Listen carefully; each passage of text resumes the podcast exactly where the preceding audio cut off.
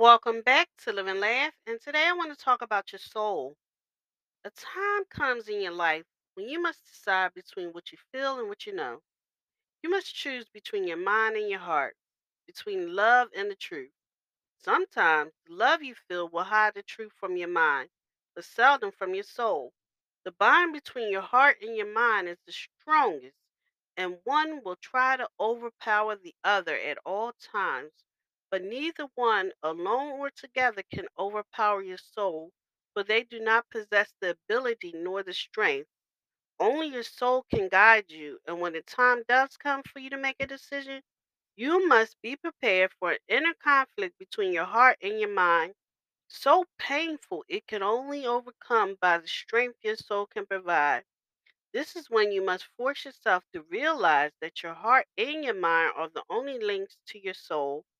They are controlled by your soul and can act as one when you allow your soul to guide you. Thank you for listening. If you know anyone that could benefit from this, please go ahead and share it.